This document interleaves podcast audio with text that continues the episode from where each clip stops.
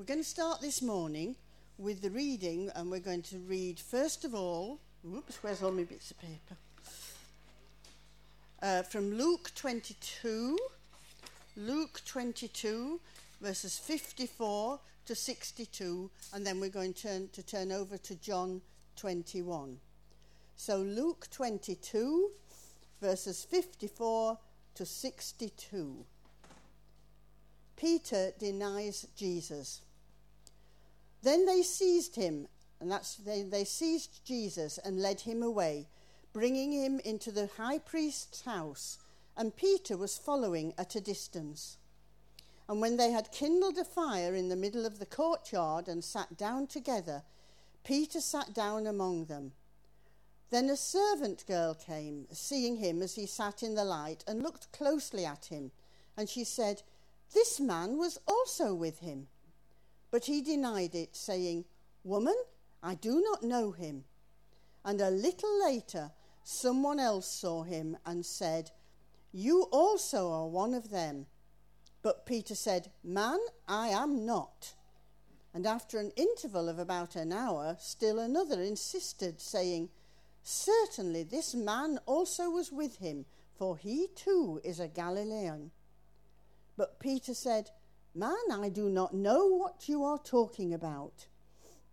And immediately, while he was still speaking, the rooster crowed. And the Lord turned and looked at Peter. And Peter remembered the saying of the Lord, how he had said to him, Before the rooster crows today, you will deny me three times. And Peter went out and wept bitterly. And we'll turn over to John 21, verses 15 to 19. John 21. When they had finished breakfast, Jesus said to Simon Peter, Simon, son of John, do you love me more than these? And he said to him, Yes, Lord, you know that I love you. And Jesus said to him, Feed my lambs. And he said to him a second time, Simon, son of John, do you love me? And he said to him, Yes, Lord, you know that I love you. And Jesus said to him, Tend my sheep. And he said to him the third time, Simon, son of John, do you love me? And Peter was grieved because he said to him the third time, Do you love me? And he said to him, Lord, you know everything. You know that you know that I love you. And Jesus said to him, Feed my sheep. Truly, truly, I say to you, when you were young, you used to dress yourself and walk wherever you wanted. But when you are old, you will stretch out your hands and another will dress you and carry you where you do not want to go. This he said to show by what kind of death he was he was to glorify God. And after saying this, he said to him, Follow me. Well, I chose that hymn this morning, Something Beautiful, Something Good, because it says, All my confusion he understood. and we're going to be looking this morning about Peter in a great state of confusion. And then it goes on to say, All I had to offer him was emptiness and strife. And by the time God had finished with Peter this morning, that's all he did have to offer Jesus his emptiness and his strife. Do we offer these things to Jesus? Do we come to Jesus and offer our emptiness? Or do we come and ask Him to help us in it instead of just offering it to Him? We, we come and we ask Him to help us to be better. Jesus says, Bring your emptiness, bring your strife to me, and I will fill you. And it won't be any effort the strife will have gone. And that's what Peter had to find out this morning. So I want to ask you have you ever seen uh, the programme Who Dares Wins? Right. We've never really watched it. We have watched programs about the SAS, but we've not watched it. And this is a program, it's a reality show, which puts contestants through the SAS recruitment tests. And it's not easy. These tests are not easy. They are physical and psychological tests, and they aim to bring the contestants to breaking point. And they're fi- wanting to find out if they have the qualities needed to join the SAS.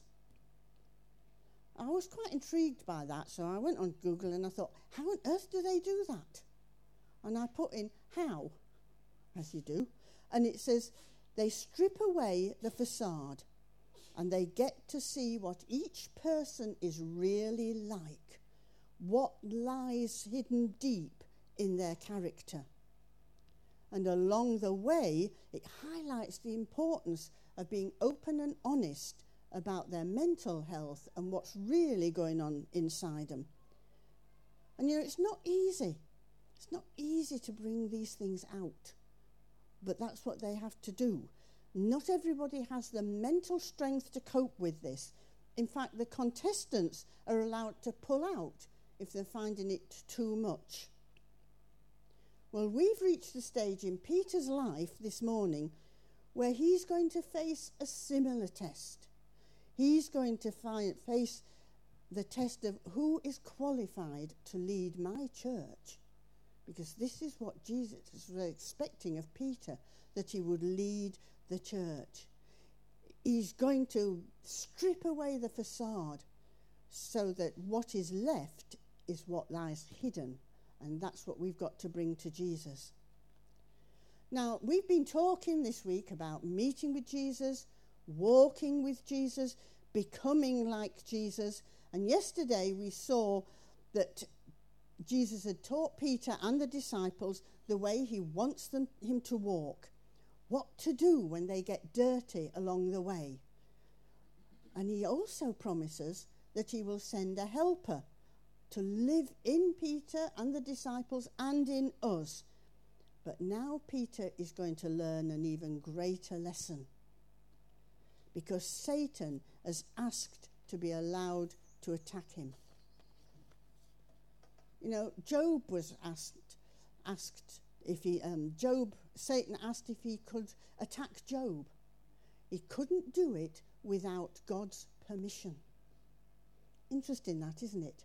He can't do it without God's permission. And he asked permission, Satan was asking permission to test and attack Peter. And when Job, when it was asked for Job, God said, You may do that, touch everything around him, but do not touch him. The Lord was allowed, allowed Satan to test Job and his loyalty to God. If everything else was taken from him, would he still remain loyal? And now this is about to happen with Peter. Luke 22, verse 31. And the Lord said, Simon, Simon, Satan has asked for you that he may sift you as wheat. Satan has asked for you. Well, you know, round here you'll know all about this. Where we live in Cornwall, they, they do a lot of farming. But and Israel was an agricultural society. And everyone there was familiar with the grain sifting process. It was where the farm workers would shovel piles of grain onto a large sifter, a large sieve. And then they shook it vigorously, really vigorously, and all the dirt and the chaff and the things that they did not want fell through to the ground. And only the pure kernels of wheat were going to remain and be left in that sieve. So, sifting separates the bad and the useless from the good and the fruitful. And through this sifting, Satan was going to try and shake Peter's faith so violently that he would turn away from Jesus. He was testing Peter's loyalty to Jesus to the utmost. And God was allowing this. And you know, Peter needed sifting because it would help him to discern when his behavior stemmed from purely human sources and when it stemmed from the Holy Spirit. And he had to learn that. So he was going through a very difficult time, but there was a purpose to it. Peter didn't know it at first, but when we read it, we can see that there was a purpose to it. And sometimes God allows us to go through extremely difficult times, but there's a purpose to it when He does that. There were still things in Peter that needed to be dealt with, and only Jesus could deal with them. These changes needed to be made deep inside. God was still working on him, and the sifting was part of this pro- process. And you know, it was going to be a very turbulent ride for Peter. But it didn't go without a promise on Jesus' part. Because Jesus said, I will pray for you. You are going to go through this, but I will pray for you. And I will pray that your faith will not fail. It's interesting, isn't it, what he didn't pray for? Jesus didn't, he knew the great task that Peter was going to be going to be faced with, the great test. But he didn't pray that Peter would not be sifted. He didn't ask for that at all. That would be the first thing in our prayers. But Jesus didn't ask for that. He didn't say, let him have an easy road. No hard testings, no trials. Humanly speaking, that's what we all want. And he didn't say, Will you keep him from this suffering and pain?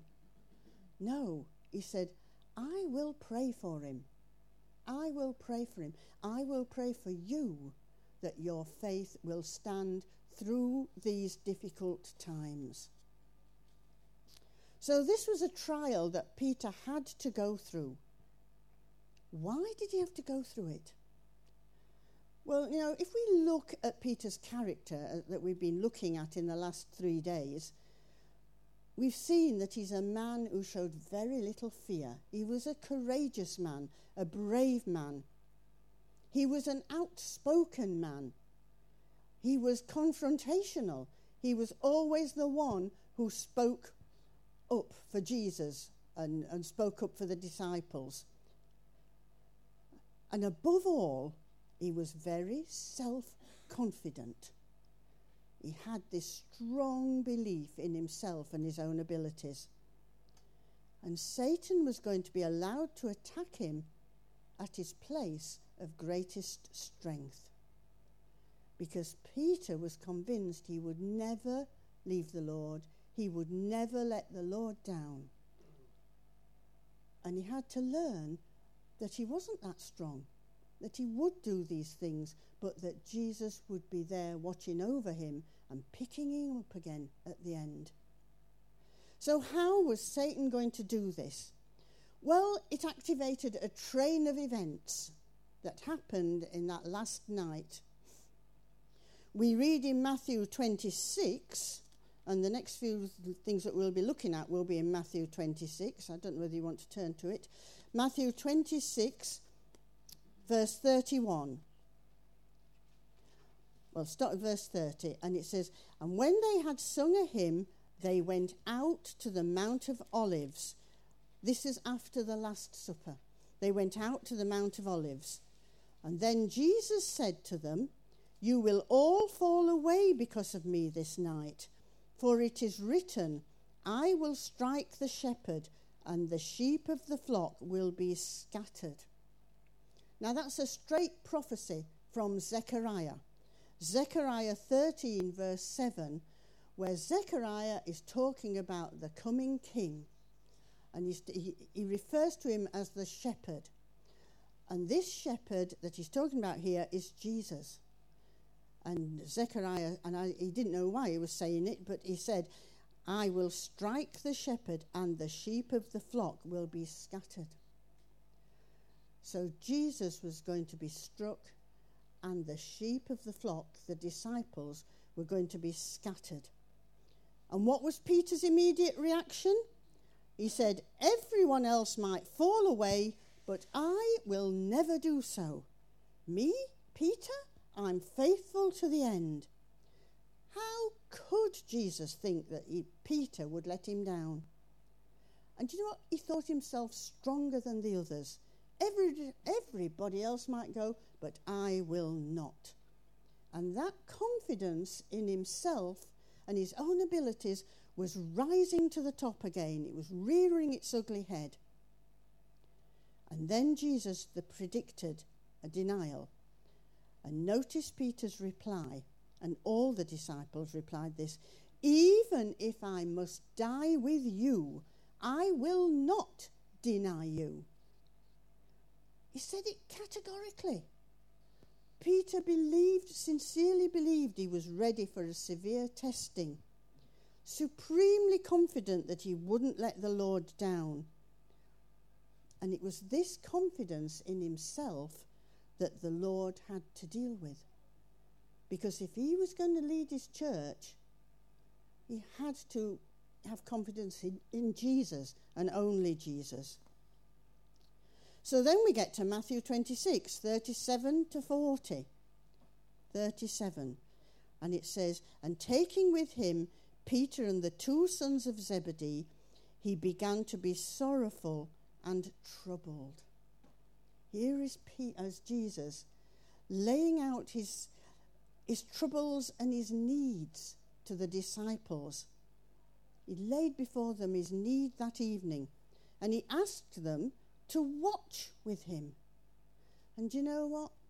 The disciples tried so hard, but they couldn't stay awake. No matter how they tried, they couldn't stay awake. The spirit was willing, but the flesh was weak. All Jesus asked of them at this moment of his trial was to watch with him. And they let him down. You know, I let Jesus down in this matter of prayer. I have to admit that if prayer meetings go on for a while, I tend to fall asleep. It's a terrible thing to admit, but I can so identify with these disciples. They fell asleep and they just couldn't stay awake. Some people have no problem, but for me, I'm like Peter. I can't do that. So I can identify with them at this time. So he asked that they would stay with it, and they couldn't watch with him for that moment in time. I don't know how Peter felt. He'd let his Lord down again. But then, a bit later on, we find that Judas in 50 and 51, Judas and the soldiers arrived to arrest Jesus. The unthinkable was about to happen. Jesus knew his time had come. Jesus knew that he told the disciples several times that he must die, but they didn't really understand it and these disciples, when the, the soldiers came to arrest, rushed in to help because they did not want them to arrest their Lord and their Saviour. And for one of them, his natural instincts led to the use of a sword, and he chopped one of the soldiers' ears off. And guess which one that was? We're told in John it's Peter those natural instincts reared up, and he could not stop himself. And we're all like that, aren't we? You know, when we don't have a time to think about anything and we have to react, it's the natural instincts inside us that rear up. And if your natural instinct is confrontational and you're, you know, you, you like to fight and you, you do that, then like Peter, that is what he will do. And that is exactly what he did. He was impetuous. He had no time to think, and it was instinctive. And you know, it is a true selfish reaction from him of wanting Jesus to stay with him. And that's what came out of him at that time. Jesus needed help. Peter was going to help him. and those natural instincts to defend his master just took over. Peter had seen the Lord do all sorts of things. He'd seen him um, have power over the wind and the rain. He'd seen him have power all over all sorts of things. He knew that Jesus could sort it out, that he didn't need Peter's help. So, you know, but he couldn't leave it. He couldn't leave him to sort it out. Self took over again. And we can be like that. I can remember a friend of mine once who got very, very angry about something. And she was desperate to write to somebody and complain. No, she had to do something about it. So we sat down and we wrote this letter of complaint that had, she'd wanted to do, that had sprung up, you know, sprung up for her natural instincts. And then we didn't post it. We decided to leave it. And when we left it until the next day, and we said, Well, are you going to send that letter? No, she said. Doesn't seem as important today as it did. See, our natural instincts make things seem more important than they actually are, and we act on them because we, we can't help ourselves. But do you know what? Jesus could have saved himself. It says in the word that he could have called down 12 legions of angels to save him, but he chose not to. Why did Jesus choose that? Well, he chose it because it was vital for us and for the rest of the world that he went to the cross. And he'd been telling people that he was going to lay down his life voluntarily. Nobody was going to take his life from him. So when people started trying to fight for him and, and stop the, the soldiers from arresting him and dragging him to the court, he said, No, I'm going voluntarily. You do not try and stop this. I am going to do it. I lay down my life for my sheep. It would have looked as if he was allowing his friends to save him and defend him and prevent it. It wouldn't have looked voluntarily, voluntary. Yet again, with the best of intentions, Peter had done the wrong thing. When would he ever learn? And you know, slowly, Peter is being brought down from this, from his self confidence, and it's being knocked and knocked and knocked in many, in several ways. And you know, once he'd been arrested, all of them fled. But Peter he didn't flee completely. Peter followed on behind. He'd got enough confidence left in him to follow at a distance. He didn't desert his Lord.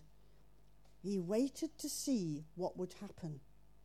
And he decided to sit in obscurity with the servants and the guards, and no doubt watched with horror as the events unfolded.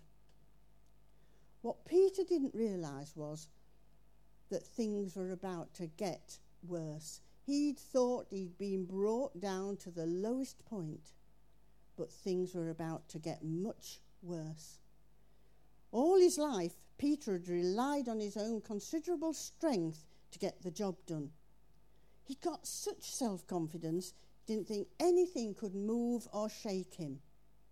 He was sure of his love and his willingness to die for Jesus, Peter was going to stick with his Lord through thick and thin, no matter what happened. Now, what he was going to watch what was happened to Jesus.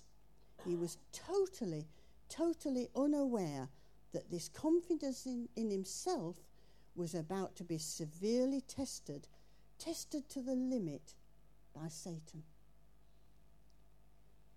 So we back to what we were talking about. Satan sifts Peter. And it says, it said when we've quoted it already, and the Lord said, Simon, Simon, behold, Satan hath desired to have you, that he may sift you as wheat. Well, when we read it in our Bibles, it sounds quite polite, really. You know, it's sort of, and very civilized. But actually, this word sift this is the only time it uses this word sift in the Bible. And it's a really strong word. It's literally, it means that Satan has demanded permission to inwardly agitate Peter's faith to the verge that it would be overthrown. So Satan is putting him in this sifter and he's going to shake it. Shake it and try to overthrow Peter's loyalty to the Lord. Strong stuff, this. This is the battle for Peter, the battle for Peter's heart and mind. Important things are at stake at this time. And you know what? The result is going to change Peter forever. He's been in the process of being changed. This is just going to be the end for Peter. Well, it's going to, it's going to be the beginning in another way, but this is going to bring Peter to the end of himself. And so while he was watching, he was sitting around the campfire, watching with the servants and the guards. And a servant girl looks closely at him and recognizes him. This man, she said, was with Jesus. Oh, no, I wasn't, he said. I didn't know that man. I didn't know Jesus. The second person said, You were with Jesus of Nazareth. You also are one of them. And Peter denied him again. Two denials.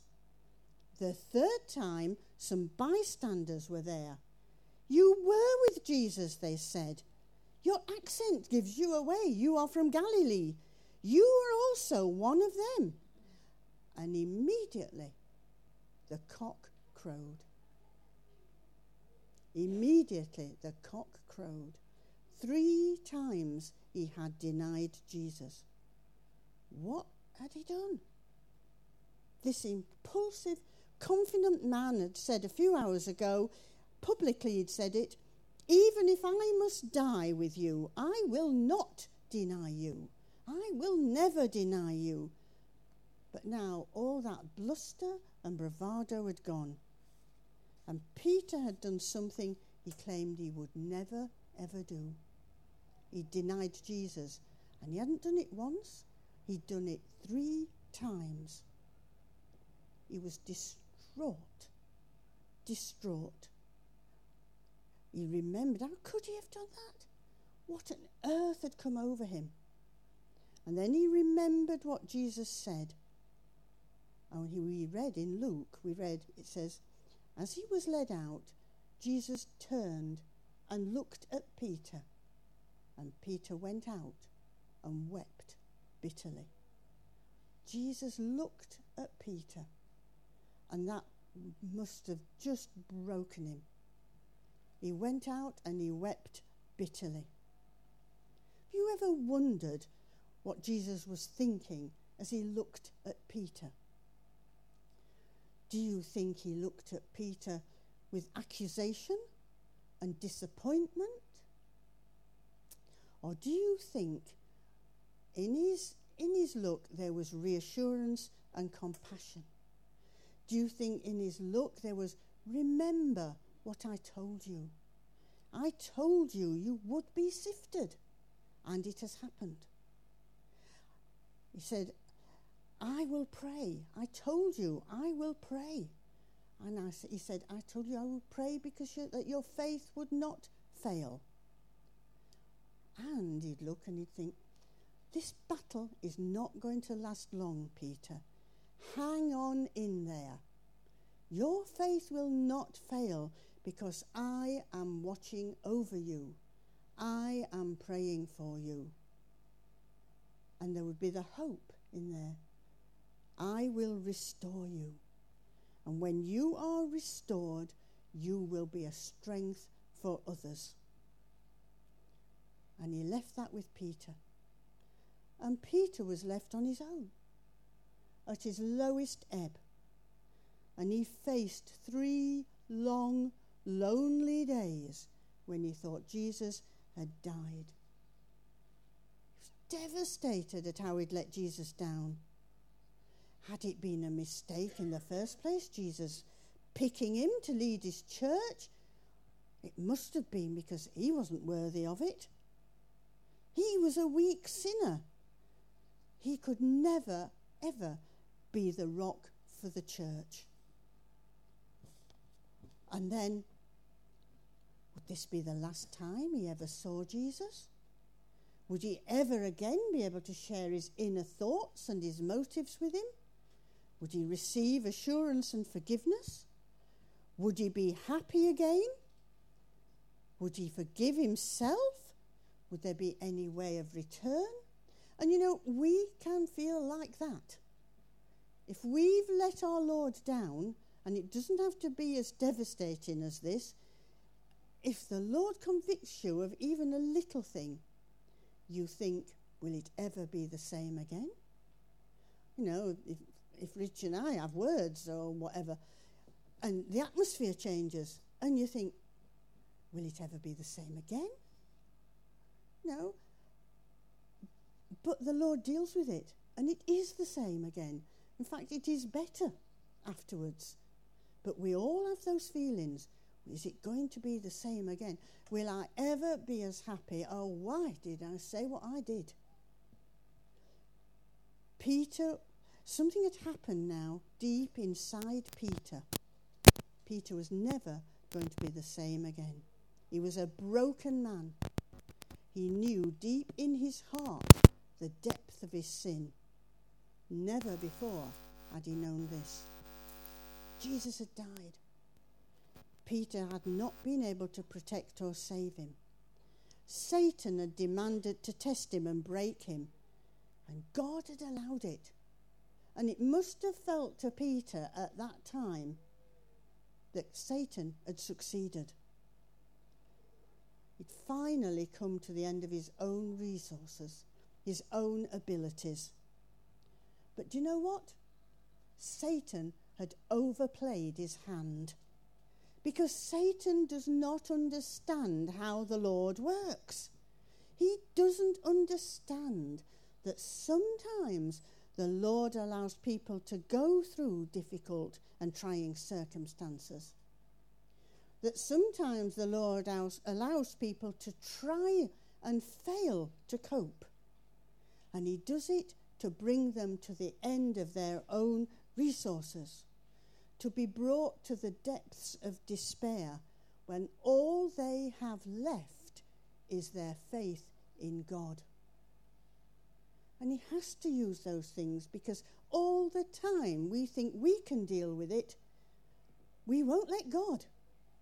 He has to bring us to the point where we have no other choice.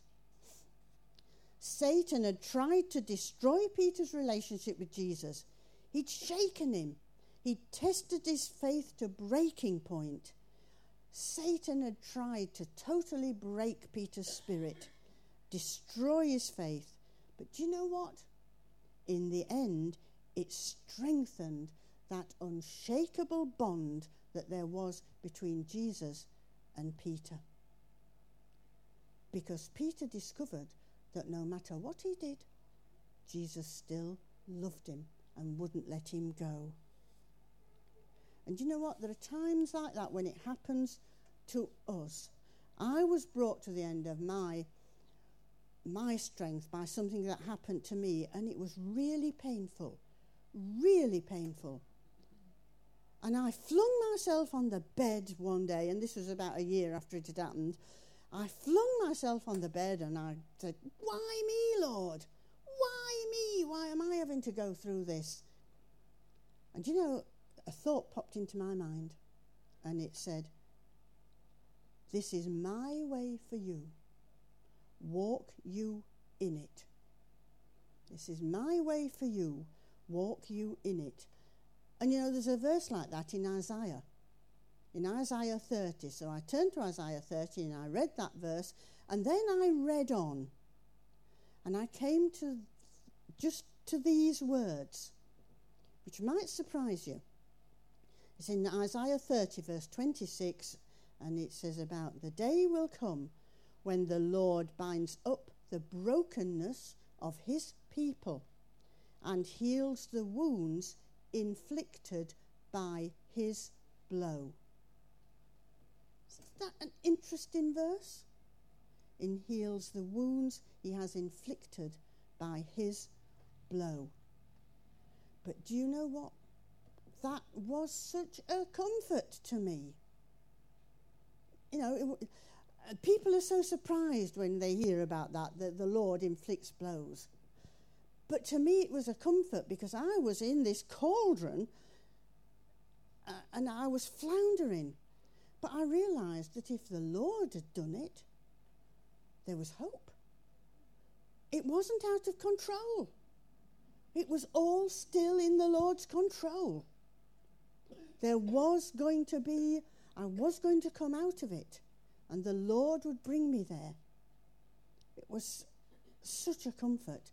And the other thing is, of course, that Jesus, well, he, um, while Peter was going through this, prayed for Peter. When we're going through troubles, the Lord is there praying for us.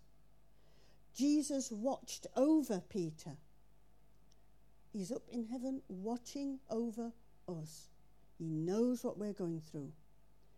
Jesus didn't give up on Peter, and he won't give up on us, no matter what the trouble is.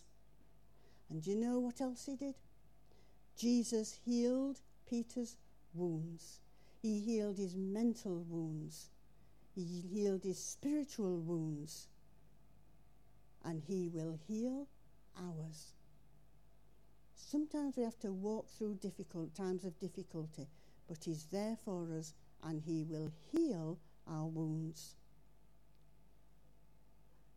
Remember that Jesus told Peter he would pray for him that his faith should not fail, and he wasn't going to give up on him.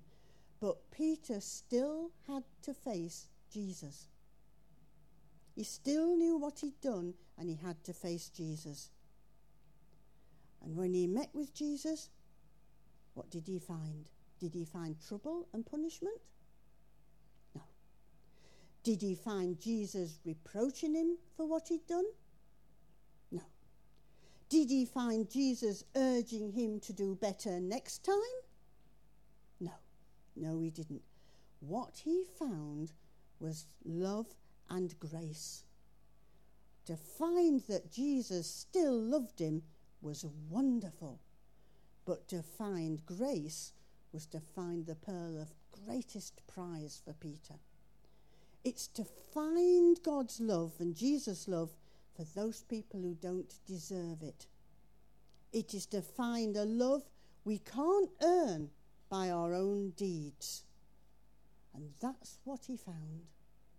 That's what he found. He'd gone far away from Jesus, or so it seemed to him, but Jesus had not let him go. And he was not demanding anything in return, he just wanted him back. Peter had to be brought to the end of his human resources to find the truth about himself. When he came back, he wasn't the same Peter as before. Jesus had still loved him no matter what he was like. He hadn't deserted him. Just the opposite.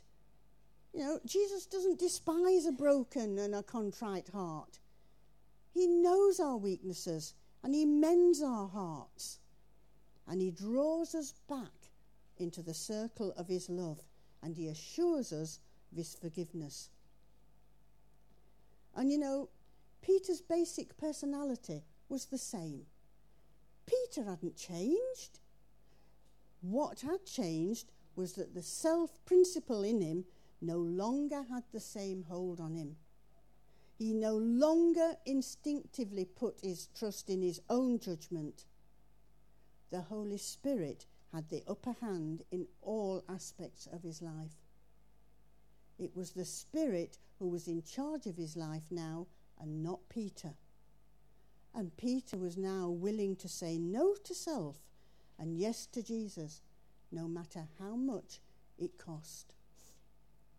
Peter was outspoken, but when, Je- when Jesus was in control of that trait of Peter, he became the mouthpiece for Jesus. Peter acted impulsively. When he was in control of it, it got him into trouble.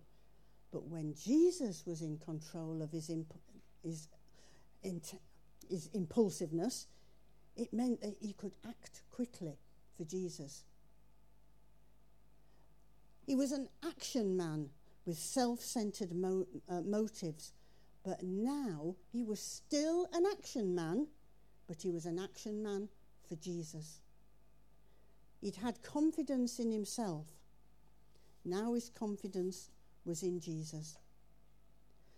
And right from the start, Peter had looked beyond the impulsive, outspoken fisherman and he'd seen the masterpiece of God's handiwork that Peter was to become. It wasn't always an easy process. Peter was would, had suffered incredibly. But you know, unless Peter, um, unless he loved Jesus enough to put his interests above his own, he could not be trusted with the leadership of the church.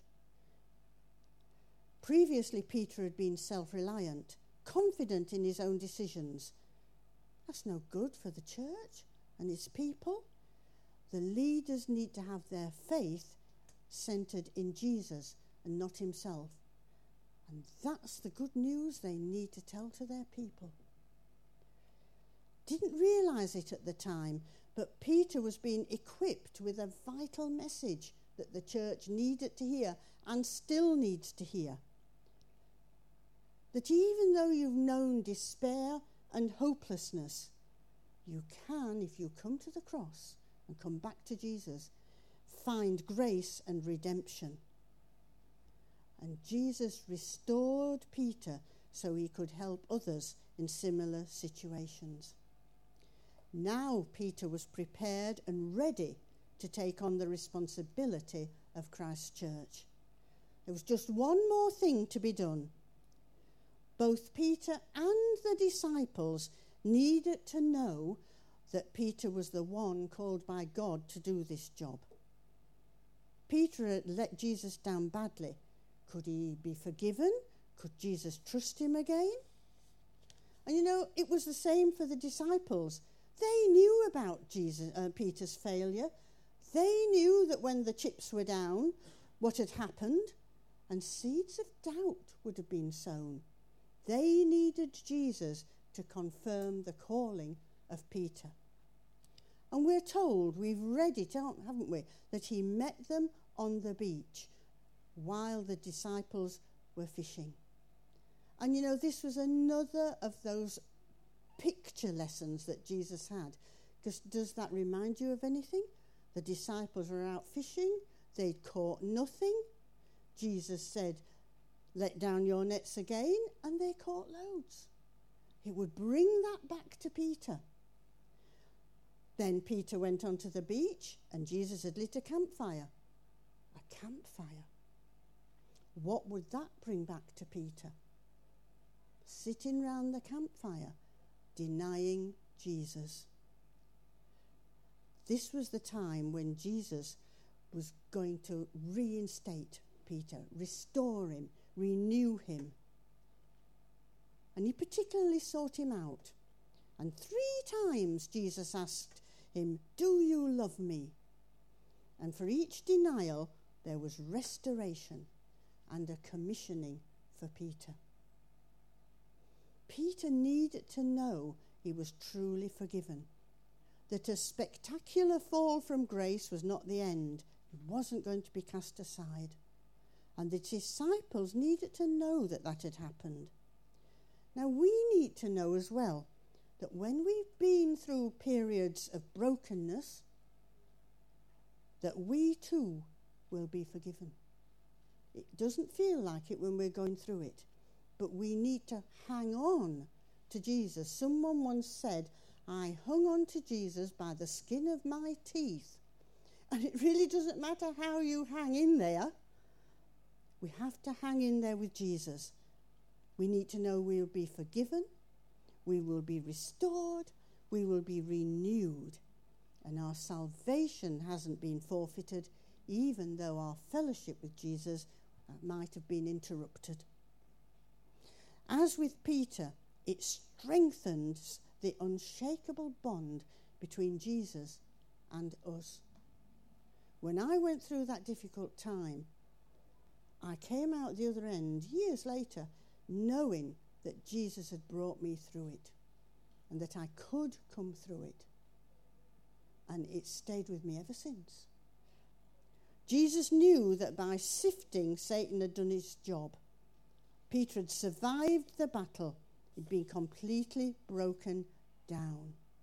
Now, it had been an extremely uncomfortable experience because, you know, control of our own lives is not an easy thing for us to give up. And you know what? We're under a misconception in some ways because we think the opposite of self control is being out of control. But it's not if you're a Christian. For the Christian, the opposite of self control is being in God's control. And what could be better than that for us? God knows what's good for all of us. We could have nothing more better than that. Jesus knew that Peter had changed deep within. Never again would he be the Peter that Jesus first knew. And he writes in his first um, epistle, he says this So I exhort the elders among you as a fellow elder and a witness of the sufferings of Christ, as well as a partaker in the glory that is going to be revealed. Shepherd the flock of God that is among you, exercising oversight, not under compulsion, but willingly as God would have you, not for shameful gain, but eagerly, not domineering over those in your charge, but being examples to the flock.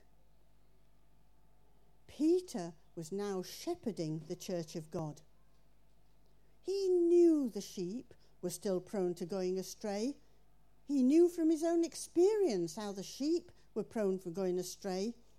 And now Peter is pleading with others to continue this work, shepherding the people of God, leading them back when they've gone astray.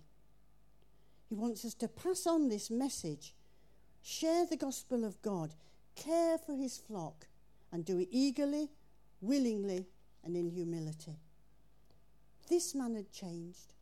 He'd changed from being outspoken, impetuous, and self confident to being the gentle shepherd of the flock of God. This man was broken for Jesus, and he had become the man restored and renewed, the man that Jesus always knew he would be. It's not an easy journey. Here was a man Jesus knew he could work through. Are you that man? Are you prepared to let Jesus do that work in you, no matter what the cost? Amen. Do you know, I think I finish at the same time every day. I don't know how the Lord does that. I finish and then look at my watch, and it's exactly the same time every day. Anyway, that's beside the point. Questions? Right. it is working. yes. it's working. Right. Question one. Satan asked to sift Peter and Peter was tested to the limit. How did that change Peter? Does testing change Christians today? Question two The Lord allowed Peter to go through suffering. How did that help him in his role as leader of the church? How does going through suffering help us to help people who are going through similar experiences today? Question three Peter denied Jesus three times. Do Christians today find it easy to stand up for Jesus? Question four Peter's faith was strengthened by this experience. What other things can strengthen our faith? Question five What are the benefits of handing control of our lives over to Jesus? Question six Peter did not, Jesus did not leave Peter in despair. He showed him mercy, love, and grace. How can we do that for others? Well, I know you'll have forgotten every one of those questions, but I, I have got a copy. You can't get out of it. I'm going to come round and give a copy to each table, each group.